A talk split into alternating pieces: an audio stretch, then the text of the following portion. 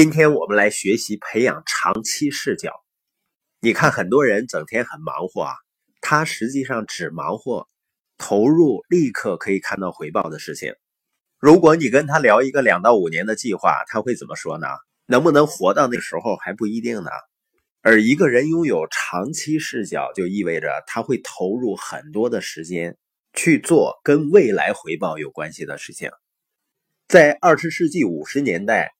哈佛大学的班菲尔德教授啊，完成了一系列的研究。他试图找到为什么有的人最终成为这个世界上最富有的百分之一的人。经过长时间的研究啊，班菲尔德发现，如果说仅有一个品质可以预测到什么人可以成为最终最富有的百分之一的人，那就是长期视角。这些人在规划自己当前行为的时候呢，他会考虑到未来五年、十年甚至二十年。所以呢，伟大成功的一个关键就是从自己未来想要达到的位置，也就是说你未来期望的经济水平、社会成就，去思考问题，然后回归到当下，问自己：今天我必须做什么才能确保实现那些长期目标？这需要计划、思考。努力，并且呢，延迟满足，这也是为什么我们要制定自己的两年、五年甚至十年的目标和规划。然后呢，每一天都要问自己：我正在做的这些事情，能否让我朝着最重要的目标靠近？而一个人要想拥有长期视角啊，有一个关键词叫延迟满足。提到这个词呢，我想大家应该会看到过心理学家。在哈佛大学完成的一个研究，就是棉花糖试验。年龄六岁到八岁的小孩子呢，放到一间房间里，让他们围着桌子坐下，并且对他们说：“啊，现在给你们每人一颗棉花糖，我们会把它放在这里三十分钟。如果你可以在三十分钟内控制自己不吃掉这颗棉花糖，我们就会再给你一颗。”然后呢，研究人员就走出房间。通过一面单向镜来观察他们，接下来就很有意思了。这些孩子看着棉花糖，都试图控制自己不要去吃它。过了一些时间呢，仍然会有的孩子，他拿起棉花糖去闻一闻，然后舔一小口，然后呢又放下来。过一会儿呢，再拿出来再舔，最终呢把这个都舔没了。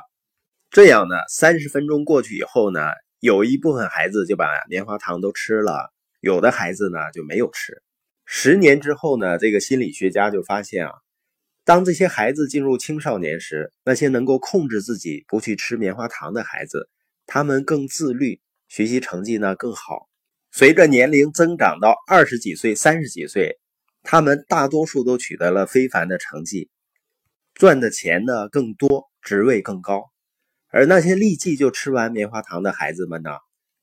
绝大多数都碌碌无为，那么这里就有一个问题，是什么引起了早年孩子行为的差异呢？答案就是那些没有吃棉花糖的小孩子，他们父母养育他们的方式，让他们对自己感到自信，并且有安全感。实际上，人们会吃很多食物的原因呢，可以追溯到原始社会，那个时候要过冬啊，外面没有什么食物。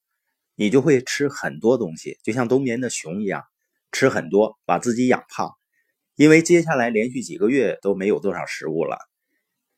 那么到今天呢？如果某个人没有安全感，他一旦有机会可以吃点东西、喝点酒，他们就会胡吃海喝，因为在潜意识中呢，他们不确定未来自己能否吃到、喝到更多。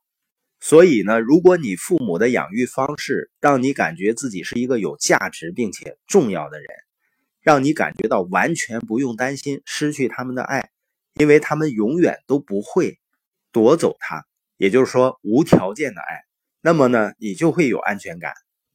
那这一类孩子也会成功的通过棉花糖测试，这不是基因决定的，就是父母对孩子培养的方式决定的。